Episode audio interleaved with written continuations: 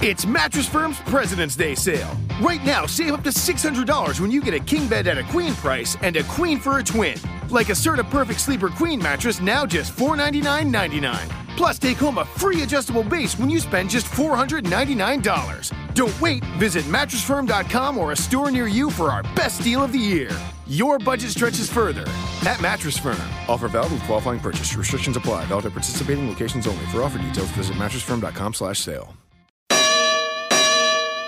Live from Southern California, this is the Jim Rome Show. Welcome to the Daily Jungle. And I've been doing this show for a long, long time. Today was a first because I've opened the show with a lot of different things over the years, but never once with soccer. But when the U.S. men's national team loses to Trinidad and Tobago, when they get ripped from the World Cup by TNT, they left me no choice. And imagine if I actually cared about soccer. You also get my take on the absolute circus going on with the Nationals, who had Stephen Strasburg calling sick for game four, but now apparently he's had some miracle recovery and he will take the ball. The most national story of all time. And we had three very good guests Texas Tech football coach Kliff Kingsbury, LA Clippers head coach Doc Rivers, and Western Michigan running back Jarvion Franklin. Alvy, go ahead and do what you do. I'm going to start today by saying we are making history in the jungle. It's a historic day in the jungle.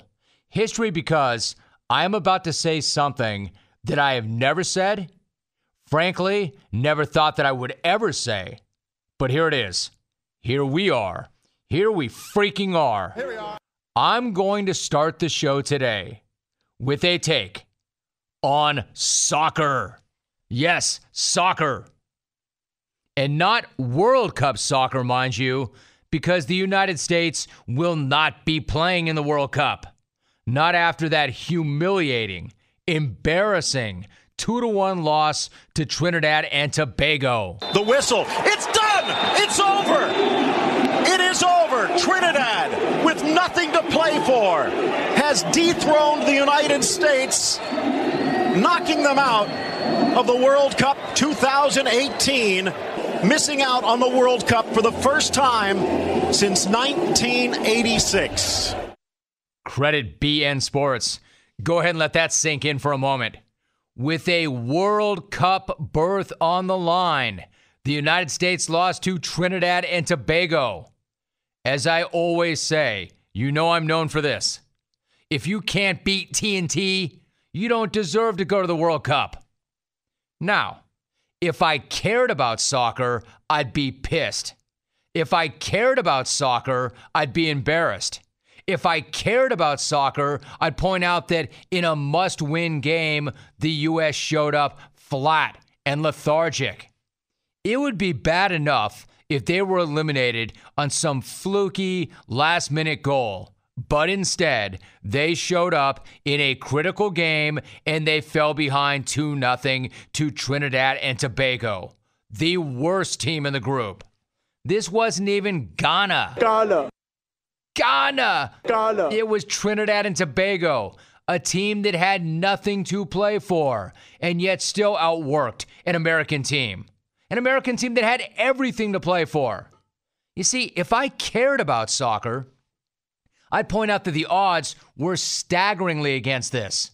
That depending on which projection you used, depending on the results for Panama and Honduras, the U.S. had roughly an 85 to 90% chance of going through last night. Why? Because nobody thought the U.S. would actually lose to Trinidad and Tobago. And they did. The 2016 17 Atlanta Falcons cannot believe how badly the U.S. just choked. You see, if I cared about soccer, I'd say that I don't care about the fact that Panama beat Costa Rica, in part because of a goal that should not have counted. Because that should not have been a factor at all, not when the U.S. was playing Trinidad and Tobago. If I cared about soccer, I'd say that I can't stress enough how embarrassing it is to lose to Trinidad and Tobago. If I cared about soccer, I'd point out that there's all sorts of blame to go around for this from the players for their lack of effort, to manager Bruce Arena for seriously questionable tactics, to the U.S. Soccer Federation administration. You see, if I cared about soccer, I would question the logic of rolling out with the same exact starting 11 as the ones who played four days earlier in Orlando. I mean, that's a recipe for a slow start. And sure enough, they looked tired and flat as hell. I'd also question the lack of a partner for Michael Bradley in midfield. I'd point out that Jozy Altidore had to track back too far to receive the ball, but that he didn't do much when he did get it. I'd also point out that Bobby Wood was a non factor. Same thing with Darlington Nagbe. Omar Gonzalez scored an own goal. Tim Howard picked a bad day to have a bad day in goal. Essentially, everybody not named Christian Pulisic was a disaster. But that's pretty much U.S. soccer right now, right? The Wonder Kid works his witchcraft, and everybody else just stands around and watches. And then after that implosion, Bruce Arena offered up this gem. It's a blemish for us. We should not uh, uh, be staying home for this World Cup. A blemish? You mean like a single zit on your nose? Come on, Bruce. Getting shut out by Costa Rica at home was a blemish. Getting pantsed by TNT is a disaster. It's humiliating. And losing to TNT with a trip to the World Cup on the line is even worse. And zero credit for taking responsibility for that big zit. That's your job. Well, actually, your job was to rescue the team after Jurgen Klinsmann was canned. You were literally hired to coach through the World Cup and you didn't even get there. Hey, Bruce, you got a ton of love when you first came in, and now you deserve a ton of heat as you go out the door. You see, if I cared about soccer, I'd point out that this storm was coming, that of late, the U.S. has played down to its level of competition, and that the youth development is seriously flawed. That pay to play is good for the people who organize it, but not for the sport. That it's not a matter of the best American athletes not playing soccer, it's that the best American soccer players are not developed well enough, and that missing the next World Cup is not going to help that. You see, if I cared about soccer, I would say it's time for a hard reset. Not just a new coach, that's going to happen anyway, but new leadership in the game. If I cared about soccer, I'd say the U.S. Soccer Federation needs to clean house and have its house cleaned. But I'm not sure that any of that's going to happen because somehow, and wait for it, somehow, some way, a national team that has never won anything has an astonishing level of arrogance. If I cared about soccer, I would think and say all of these things, except I don't. I don't. That was a tongue. For a brilliant take. MJ's flu game, Kirk Gibson's one legged walk off, Curt Schilling's bloody sock, Ronnie Lott lopping off his own digit. What do these guys have in common with Stephen Strasburg? Absolutely nothing. Because with the season on the line and Strasburg due to take the ball on his regular rest, he told the team he's not up to it because he's, quote, under the weather. Under the weather or in a coma. Under the weather or six feet under the ground. Because if you're that guy this time of year, those are the only reasons you're not taking the baseball. You're in a coma or you're in the ground or in a hospital bed. Nope, just under the weather. Except he made some kind of miraculous recovery because now he is going to pitch tonight. Because the team says he was able to get an IV and some meds and he's feeling much better. Yeah, either that or a serious dose of peer pressure from his own clubhouse. Take the ball and win tonight, and then maybe everybody forgets this even happened. Maybe, but I doubt it seriously. Listen, these days you can get practically everything on demand, like our podcast. Listen whenever you want, when it's convenient for you. So, why are you still going to the post office and dealing with their limited hours when you can get postage on demand with stamps.com? Anything that you can do at the post office, you can now do right from your desk with stamps.com. Buy and print official U.S. postage for any letter or package using your own computer and printer. And unlike the post office, stamps.com never closes, so you can get postage whenever you need it 24 and 7. As an example, we grind out every single day here on the program. Back in the day, if I had to get something out, or I had to get something to a potential guest or a team, I'd have to leave the office and get to the post office. It was horrible. And I will never do that ever again. And nor should you. Use stamps.com. Do not interrupt what you're doing to leave for the post office. And right now, use my name Rome for this very special offer. It's a four week trial. It includes postage and a digital scale. But don't wait. Go to stamps.com. Before you do anything else, click on the radio microphone. It's at the very top of the homepage and type in Rome. Again, stamps.com, code name Rome. Stamps.com. Never go to the post office ever again. I know I won't, and neither should you. Doc Rivers joins us. So we're about a week away from the start of the regular season. I mean, how are you feeling? I know, I know how the guys are feeling, but how are you feeling about training camp? Are you ready to get rolling, or when you have as many changes, Doc, to the roster as you've had, could you always use a little more time? Well, I think in this case we can always use a little more time when you have nine new players and. Uh, more importantly, uh, some of the key guys have been out. You know, uh, Gallo uh, has missed the last week. Austin has missed the last week. Patrick Beverley has missed uh, the last four or five days. So those are three of your, you know, seven rotation guys that are out. But you know, everyone has injuries, and you get over it. Uh, but we'll be ready when the time comes. Doc Rivers joining us, and obviously you've got some key roster changes. Chris Paul was such a key part of that team, Doc, over the past six years. When he moves on, what kind of an impact does that have, not only with his play on the floor, but also with the identity of your team? Well, it changes. I mean, uh, Chris is a great player, and uh, when you lose a great player and they go somewhere else, then either you have a backup guy that can play like him, or you have to change. And there's nobody in the league that plays like Chris, so it would uh, not be smart for us to try to come out and play the same way. We have to play differently. Um, you know, we have to be a more ball movement team. You know, with Chris, we basically put the ball in Chris's hands a lot, uh, and you know he's good at it, but he needed the ball to play, and so uh, we didn't have a we wasn't a great ball movement team. Uh, we were a great offense, but we're just not one with movement. So now we want to still be a great offense, but we have to do it with more movement. Doc Rivers joining us. You know, Doc, he was such a strong personality and such a strong presence. Now that he's gone, do you have to encourage other guys to step up as leaders, or does that happen naturally without you needing to encourage it? Yeah, it's going to happen organically. I mean, listen, we still have Blake and DJ, so it, it was really the three guys that that were the leaders, and and and you know, to be frank, I don't know if that worked anyway. Uh, it, it felt like at times each guy was trying to lead or or trying to to get out of the way of the other, and I never thought that uh, that worked uh, to perfection to begin with. So you know, maybe this will open it up more for Blake to lead a little bit more, or DJ, or someone else. Uh, if I've learned anything in this league, the players will tell you eventually who's going to lead them on the floor as far as the, their teammates. All right. So, what about Blake? How is his role going to be different on this team, and what are your expectations for him this season? I just want him to be a great player, Jim. You know, I, you know the whole leadership thing, and you know this new generation. It's my team thing. I don't really buy into it or, or really give a crap about it. I just want them to be good players, and, and like I said earlier uh, you know, Blake naturally will lead more uh, because Chris's voice is not uh, here. And so, you know, he's one of the veteran guys. Um, he will naturally lead more. Clippers head coach Doc Rivers joining us once again. Now, Doc, there's no way that I have I can go much further in the interview without asking you about Milos Teodosic. He's a 30-year-old rookie from Serbia. He has not only Clipper fans, but he's got basketball fans in general excited. What's it been like to coach him so far? It's been like I guess uh, coaching P- Pistol Pete. I mean, right. I don't, he's been a ball. Uh, he's a he's a basketball savant. Like he's this guy.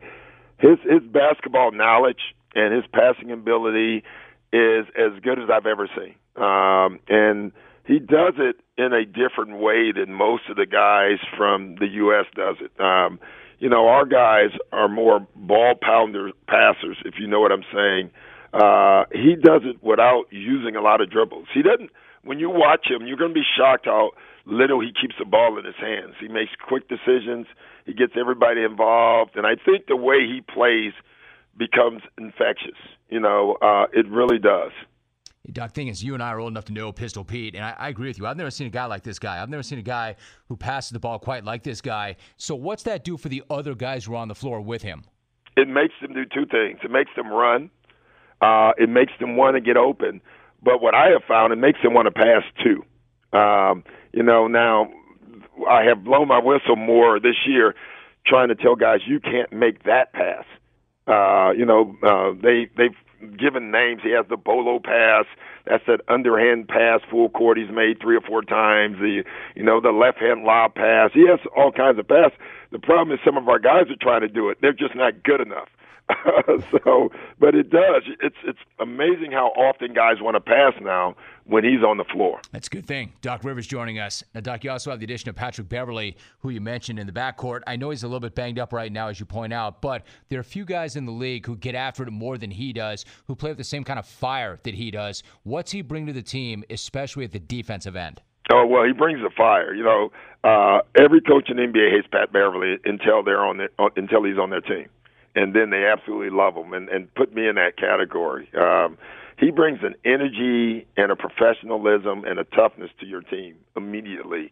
Uh, when you're around him, you realize it's no joke. You know, similar to Kevin Garnett. You know, before I coached Kevin, I was I thought outside like, no way anyone can be this intense. I thought it was half a fake, and then when you coach Kevin, you realize, oh, this is for real.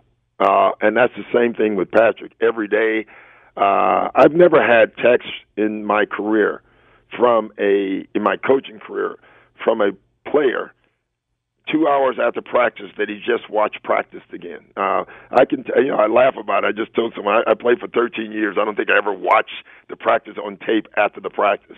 Uh, and that's some of the stuff Pat does because he's so serious about the game. Uh, so it's been really nice uh, to have him and have his IQ. Yeah, that's wild. That guy's going to break down tape and watch practice right after the practice. Doc, you mentioned KG, so I got to take a shot. What's the best KG story you can tell us that's uh, fittable for air? Well, for air? there's not a lot of them, but the funny, I mean, there's a lot of funny ones. But, you know, the, the, the good thing uh, about KG, even though I don't think a lot of people saw him as this nice guy, is that every year he would bring the rookies in my office uh, with the tailor and and make them suits and tell them they have to dress like pros. The funniest thing uh, is when you took him out of practice. He refused to come out of practice, Jim.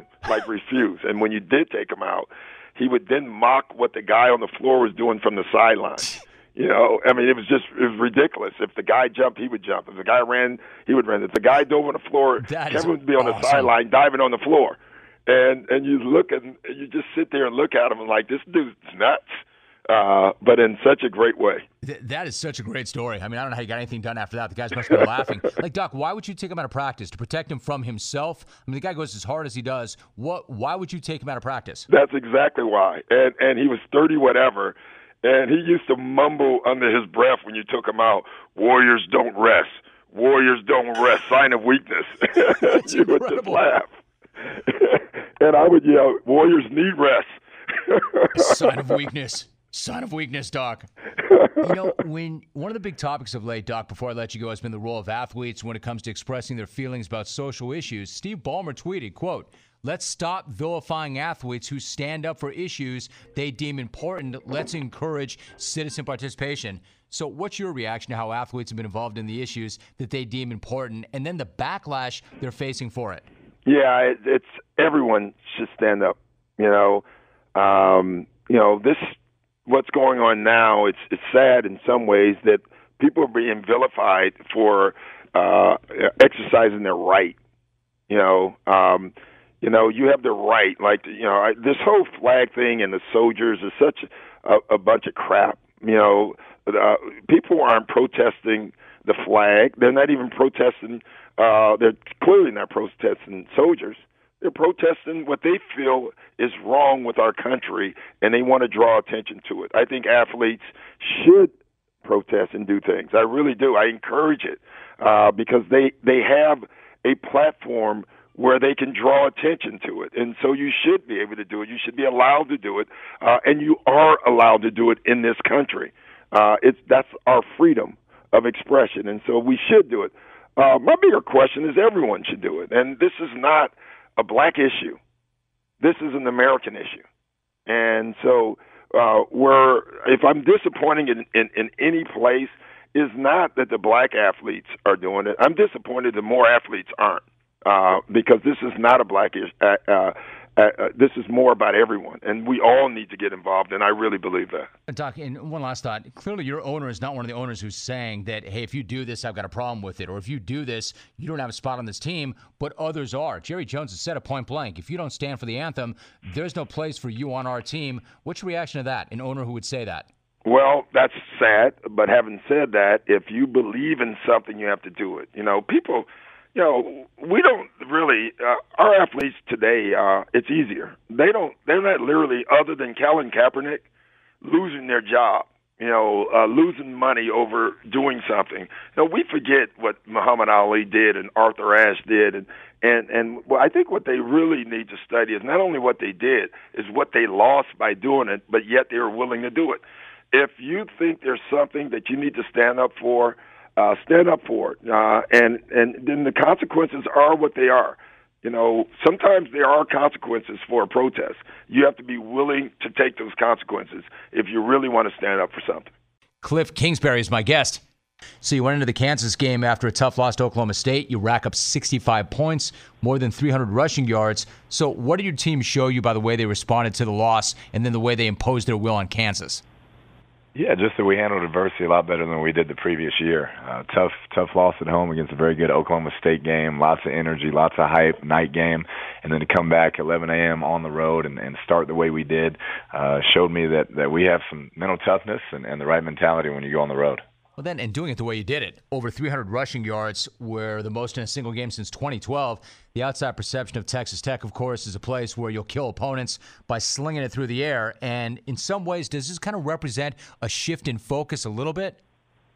I hope so. You know, we want to be able to be much more balanced. We had one of the best, you know, college football players you can possibly have in Patrick Mahomes the last two years, and threw it all over the yard, and didn't get the results we wanted uh, when it came to wins and losses. And so we've really focused on being more balanced, being more physical in the run game, and, and hopefully that continues. All right, so what about that? Now you're going to go back with Nic Shimonek. Uh, how do you go about reloading with him and changing up with him, and what does he bring to the table? Yeah, he's a very cerebral player. He he was at the University of Iowa before he transferred to Texas Tech, so he he's been in a pro style system with protections in the run game, and does a really good job of us getting us in the right play, uh, getting through his progressions, uh, attacking, you know, leverage things of that nature on, on the field. And uh, very heads up player, very talented thrower of the football, and has done a nice job so far leading our offense. Texas Tech head football coach Kliff Kingsbury joining us once again. Now, over the course of your career, you've developed some excellent quarterbacks. When you're evaluating a quarterback and deciding whether or not he'd be a good fit, what are the types of things you're looking for? I mean, is it mostly physical, or is it more about the mental side, maybe? Uh, you you try to figure out as much as you can about the the mental side. It's a little bit tough from a distance, but you, you try to develop a relationship over a couple years recruiting the player. Um, so you want you want them to have a great work ethic. You want them to be cerebral. You want them to want to be great, have great leadership qualities. Uh, and on the physical side, you know, I think a big thing I look for to start off is can they get you out of a bad play? It, it's hard to call perfect plays in this day and age in, in football, and so can they extend the play with their feet? Can they make things happen? Things happen on the run and how accurate are they as a passer. Yeah, I'm glad you brought that up because when I think about something like that, you want to make sure you have a guy that can get you out of a bad play when it breaks down. But at the same time, you want to make sure that you're teaching them that if it's breaking down or it's a bad play, man, throw it away. Don't make it worse than it already is. So, how do you find that balance between extending a play and making something good happen and knowing when to just throw it away? That's a great question, and uh, there is a fine line. Uh, you know, I, I was fortunate enough to coach Johnny football at Texas A&M his freshman year, and you want to talk about trying to walk that line. I mean, uh, one part of you just wants to snap the ball and say, "Hey, go make it happen," and the other part you're trying to teach him his progressions, his footwork, his reads, and and so that taught me, hey, if you have a horse like that, you kind of just let them go and let them do their thing. Um, but there there is a balance of when the party's over and let's play the next snap speaking of the party being over, I mean, Johnny would have you believe that the party's over and he wants to play football again. Have you spoken to him at all recently? And what do you think the chances are of him getting another shot somewhere with somebody? Yeah, just, just through text uh, the other day, and it sounds like you know he, he's getting his life in order f- first. I mean that's his main focus, and then uh, hopefully you know he'll get a shot somewhere, even if it's CFL to start and show that he can handle the load. I think it'd be entertaining as as anything to watch him running around up there and doing what he does. Um, but I know he's really focused just on himself right now and trying to get you know life back to normal. Kliff Kingsbury joining us. Now you went into Saturday leading the Big 12 in turnover margin with plus seven, and then you added four more. Forcing turnovers was not necessarily a strength last season. So how'd you go about improving that the way you have? Yeah, we were worse in the league last year, and we knew that had a lot to do with our, our win loss record. And, and so we just emphasized it throughout spring, throughout summer workouts, throughout fall camp. And you can see our team has really bought in. They're, they're going at the football every opportunity they get. And I think just making it a priority throughout the last nine months has really paid off. Now, during exit, exit interviews with your players last season, one of the things that came up from defensive players was that maybe they didn't feel as connected to you as they'd like. As a head coach, I guess you could respond to that in any number of ways. What was your reaction when you heard that? Yeah, a little bit surprised. You know, I, I think I've seen it done a bunch of different ways. Was on a bunch of different teams with different coaches, um, but it opened my eyes to hey, I, I got to spend more time with that side of the football, whether it be the coaches, the players. Um, just be around them more, be there, let them know we're all in this together, show support, and uh, I've really, you know, made a conscious effort to do that. So you're five years in there now, Kliff. So how different are you now as a head coach than when you first took over there? Uh, it's pretty dramatic. I think when you first get the job, you're, you're just trying to keep your head above water. All the processes you install are just what you've learned from the previous staff or the previous coaches you worked for. And by year three, four, five, you're putting your own spin on things and delegating more and, and really coming into your own. So I feel a lot more comfortable in year five, obviously, and um, hopefully we can keep it rolling. You got a big test coming up this weekend. You're facing West Virginia, which means going up against their 3-3-5 defense. What concerns you the most about Tony Gibson's defense? Then how do you go about preparing for it? Yeah, Tony's done a tremendous job against spread offenses. That's really what that three-three-five is known for taking away is kind of your quick, intermediate, uh, quick game type passes. And, and so we, we've got to establish the run game early. That's something we didn't do when we played them last year. And he, he does a good job of mixing in pressures, mixing in um, different zero coverages. And so we've got to be able to run the football against that and try to get him out of some of that stuff. You know, Kliff, yesterday you opened up your press conference by talking about the murder of Texas Tech police officer Floyd East Jr. As head coach, you have a relationship with the police department. So, what's it like for you when something like that happens? Just tragic, really. I don't know any other way to put it. Um, those guys, you know, you get here at all hours, and they're always taking care of us and patrolling our offices, our facility, and and so to see um, something that sad happen to one of them, and you know the, their families and the type of people they are, it's just tragic, and obviously our heart um, goes out to them. Our prayers and thoughts are with them at this time. Sure back in the spring, you were in Frisco, Texas, and you had a couple of new players at practice, Andrew and Braden, and they're fearless dream kids. They spent the day with the team in connection with the Make a Wish Foundation. They not only got to spend time with the players, but they got on the field. They each scored a touchdown. Uh, I have a sense as to what a day like that might mean for Andrew and Braden, but what's it mean to you and your players to have an experience like that? It's awesome. I mean, it really puts things in perspective. It, it makes you appreciate every day that we have a lot more and and and just uh, uh, for our players that hey these young people are watching you they're looking up to you they'd do anything to be in your shoes so make sure you're you're handling yourself in the right way and, and representing yourself the way you want to be seen Listen, one more thing I came across before I let you go. I'm a big phone guy, and especially a BlackBerry guy from back in the day. Dude, is it true? Are you still rocking a BlackBerry? I am. It's it's on its last leg. I'm having some power issues my my internet is a little suspect, but I'm still going hard with the keypad. I uh, cannot give it up. I think that's awesome. What kind of phone is it? Which BlackBerry? It is uh like the Q10. The Q10, no kidding.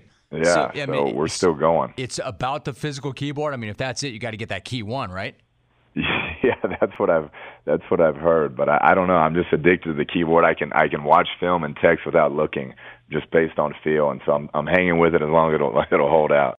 Indians fans, Game five tonight from Seatown.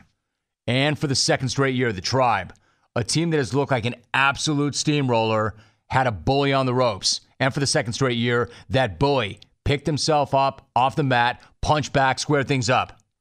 Now, we all know how last year ended, with the Cubs turning around a 3 1 deficit to kill the curse. Now, after jumping out to a 2 0 lead, the tribe is back home for a game five that nobody there expected and nobody there wanted. Needing a win against a Yankee team that was not expected to be here, that has nothing to lose. It's been a wild series. Like 48 hours ago, New Yorkers were talking about how Joe Girardi was going to get fired. Hell, about an hour ago, somebody from the Bronx called the show and said, I don't care if they do win, I want that guy fired. Now he's got a chance to knock off the hottest team in baseball, who up until games three and four had not lost two straight since mid August and finished the regular season winning a ridiculous 33 of 37. You see, that's how fast a series can flip. That's how quickly the ghosts of Cleveland can pop up. 69 straight years of futility, the longest World Series drought in baseball. and the ugly reality that had the tribe losing five straight series clinching games and 16 of their last 19 since Mike Hargrove got axed after winning 97 and 99. But know this Terry Francona is not Mike Hargrove. Corey Kluber ain't Dave Burba. And when Tito made that decision to start Trevor Bauer in game one instead of Kluber, he set himself up for the exact scenario that he finds himself in tonight. I think we feel real comfortable with how we went about everything, and we wanted Kluber if we got to this game. We got to this game. And they got to that game, and now they've got that guy. Seatown, here's where I come out on this. You're going to get it done. It's going to be all right. You're going to win. You're going to win because Kluber is the best right hander in baseball. And even if he gave up six runs in game two, he gave up six runs in the entire month of September prior to that. He has pitched in big games, he's gotten it done in big games. I'm going to push everything I have to the center of the table, and I'm going to go all in on Kluber. He's a different cat. The Indians are a different team at home. And no, it shouldn't have come to this, but it has. But I'm here to tell you, Indians fan, it's going to be all right. Kluber, that pen, even if that pen is not what it was, Kluber, that pen, and Tito have got this. They're going to get it done. Now, you may still get your hearts ripped out of your chest sometime in the next few weeks, but it's not going to be tonight. Relax, Seatown. You're going to be just fine. You have this. It's going to be fine. You're going to get out of this round and you're going to advance, and Kluber's going to get it done tonight. I feel great about your chances. I really do. Seatown's got to make you feel better, right? I don't put myself out there very often. And when I put myself out there like that on a stage that big, I'm almost never wrong. In fact, our research shows that I'm right 93.1% of the time in situations like that. I've been wrong, but only a couple of times in the last 20 years. You've got this, Cleveland. I would not put myself out there that far if I didn't think so. Jarvion Franklin is my guest. I know you're looking ahead, but I got to ask you Saturday's game was absolutely unreal in terms of going to seven overtimes. I know you are focused on the next one, but when you look back on that game, what kind of thoughts do you have? Yes, sir. Yeah, that game totally was unreal, and um, just the thoughts, the thoughts that come to mind when I look back to the game is the fact that um, they kept going on. You know, like they kept, and that team kept matching us tick for tick for tack. So I mean, definitely we got to give credit to them. But uh, one thing I know about us is we're mentally tough, and we weren't going to give up no matter how long it took. Jarvion Franklin joining us. So I got to ask, when you get to overtime, that's one thing. But when this thing starts getting to four, five, six, seven overtimes, I mean, what's going through your head? Are you enjoying it and you're like in that battle, or you're like, come on, man, we got to finish this thing? I mean, it was kind of comical, especially to us, because uh, I mean, like we love. I mean, I mean, obviously, I'm an offense, but we love, like, we love the fact that the pressure was on us the entire time. So, I mean, like, yeah, we were we were kind of sitting back and enjoying it, but we were kind of like, wow, it just keeps going on. But it also, um, like once we got to four and five, they all kind of they all kind of start to blend together. So I'm like, man, I'm like, I'm like, man, we're in seven. Like, this is crazy. No, it's true because your head coach Tim Lester said after the game he wasn't even sure how many overtimes he had been played Yeah. or had been played, and that if you asked him, he probably would have said five. I mean, like when you're in that, maybe you've got some adrenaline left, but how grueling is that physically and mentally to grind through seven overtimes? I mean, yeah, physically, I mean, so pretty much it's just like playing a whole other football game. I know we had about a hundred. Um, we had some guys that clocked over a hundred and twenty plays. So I mean, that's incredible. I mean, I'm glad I didn't, and I'm glad my play count didn't reach that high. But at the same time, um, yeah, it's it, and it does take a toll on your body. But then, like, it just then you just you just got to rely on your training, like being mentally strong, all the things you did, all the things you did in the summertime to push you through that um that experience. Yeah, I'm glad you brought that up because you put in a lot of work in the offseason. You were running hills, you were doing bleachers to get yourself in the Yes, best sir. shape of your life. Some of that work, maybe you didn't really think that you needed at the time, but how does it feel when you put in that work and you win a game in the seventh overtime and then all that work does pay off? Exactly. I mean, and that's a great feeling because you know, and in the midst of all that work, sometimes I'm sure, I'm, I'm sure if you ask anybody who's an athlete and does stuff like that, and you never, and you're never gonna know, and, and if you like need the work, but you know what I'm saying. Um, I'm glad that a game like last Saturday, I'm glad that it came on, and it, it came and paid off. You know, one more thing about that. You said it was kind of comedic. In the first overtime, tight end Donnie Ernsberger caught a touchdown pass, and his sister went rushing onto the field Yeah. to hug him, even though the game wasn't over. She ran right by you. What you what were you thinking when you saw that? I mean, yeah, that was hilarious. I saw it coming. I was like, okay. I'm like, I'm like, hold on, is the game over? But I, I mean, like me knowing it's not over, I'm like, man, this is hilarious. And she just runs past me. I mean, me, like I see her coming, so I back up. I'm like, yeah, he's right here. And then she gives him a hug. I'm just laughing. I was like, the whole team's laughing.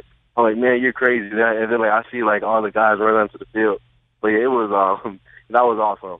That that was really funny. I wonder what he said to her. No, no, not yet, not yet. We're not done yet. We're not done yet. now you you had two Right. carries for four yards at the half, and then three touchdowns and 102 yards in the overtime periods. A lot of guys in your situation might have been thinking at halftime, it's just not my day. What were you thinking at halftime, and then how'd you go about approaching the rest of the game? I mean, um, yeah. So, and obviously the first half, um, things weren't coming um as smoothly as they could have came, or as smoothly as um as smoothly and as I would hope. But I mean, just just me, just just trying to stay optimistic and always just looking forward to the next carry, looking forward to the next play. I just, you know, I just kept my mind in the game. So, um, and I was waiting on my number to get called, and when it did, I knew I just had to answer the bell. I just, I just forgot about everything else and just lived in that moment and just got it done. Jarvion Franklin joining us. Now, you're one of 12 seniors on that team, and you took it upon yourself in the offseason to set an example for the younger guys. Who were some of the guys who set examples for you when you first came to Western Michigan, and what were the types of things that you want to communicate to the young guys now? Yeah, I mean, um, so and, and when you say guys that set examples for me, um, names that come to my head, um, and off the bat would be Zach Terrell, Taylor Moton, and um, Corey Davis, and also um, and number three, the running back Fabian Johnson from last year. Like these, and these guys were all guys who led vocally and who led by example. You know, some better than others, but these guys, um, you know, they always they always showed us like how to put in extra work, and they always showed us that you can't just be great in one area of your life. Now, you decided to go to Western Michigan when the program was in the middle of a 1 and 11 season. A lot of guys in your situation might look at 1 and 11 and decide to look someplace else. What made you feel like that would be a good place for you? I mean, yeah. So, um, so, so being recruited into that situation was tough.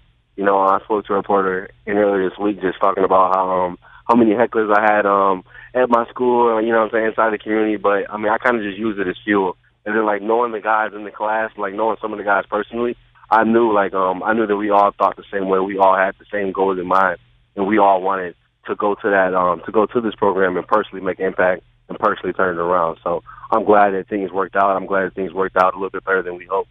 listen, but um, I pretty much pretty much did it for the guys that are around me today. And I was going to say to put it another way, what you were what you were saying in effect was, look, they're one and eleven, but one of the reasons they're one and eleven is I'm not there yet. They're one and eleven because the guys coming in with me are not there yet. I love that attitude. Where did that attitude come from? I mean, um, I mean, just I mean the attitude. I'm pretty sure. I mean, it just came from just. I mean, I guess my upbringing. You know, just um, always competing, always playing three sports all year round. Like I was the type of guy who would just go outside and just um, leave at like ten o'clock and don't come home to eight o'clock playing basketball, football, and baseball on the same day. So um, I kind of I told my mom the day after the overtime. I'm like, yeah, mom. I mean, I'm, I'm like, yeah, I've been used to this because I've been playing like sports all day. You know what I'm saying? Let's go to the Bronx. Raw in the Bronx. Raw, what's up? Good to have you. Yo, Jim, thanks for taking my call, OG. I'm calling. We live in the Bronx. It's one of the biggest games in a while since we had this dude Girardi in, and I just want to say, if we do win, I still want him gone. I don't care if he's he doesn't have to leave New York, but he has to leave out of the Bronx. Just read an article about how he does not know how he's going to utilize his pitching rotation on an elimination game, Jim. I mean, he doesn't know how he's going to, just like he doesn't know what to say in press conferences. I still want him gone, even if we win. I'm still excited. I didn't think we were going to make it this far. So, wrapping my baby bombers all day, always. Peace, Jim. Jim, what's your favorite color? Mine is gold, like the ticket. Rick in Buffalo sent that. A golden ticket winner jumping into the ATP so he can talk some junk about winning a golden ticket. Hey, Ricky, you might want to slow down. You know I can rip that ticket away just as easily as I gave it to you. You should know that. And remember, you're not safe on the ATP. It doesn't need to be a bad phone call for you to lose that golden ticket. It can be a bad email, it can be a bad tweet, it could even be a bad ATP submission. You don't want to be the first clone in jungle history to lose a golden ticket twice, Richard. Be careful, Richard. You know what, Rick? You lost it again. You just did. You're coming on the ATP to talk junk about your golden ticket, and now it's gone again. Bad news, Richard. You are the first one in jungle history to have a golden ticket ripped twice. Rick, you had that thing for two days. Hey, Rick, how'd that feel to walk around with that thing for two days? How did it feel to walk around knowing that you were going to be in the smack off in 2018 for 48 hours? Now you're not. Now I'm done. Now it's gone. Hey, Rick, what's your favorite color now, champ? What's your favorite color now? If your favorite color 30 seconds ago was gold, what is your favorite color now? This guy won a golden ticket after already having one ripped and came in to the ATP to talk junk and literally said, Hey, Jim, what's your favorite color? Like he turned his smack into an ATP question. What's your favorite color, Jim? Mine is gold, like the ticket. I mean, you wanted to get it ripped, right?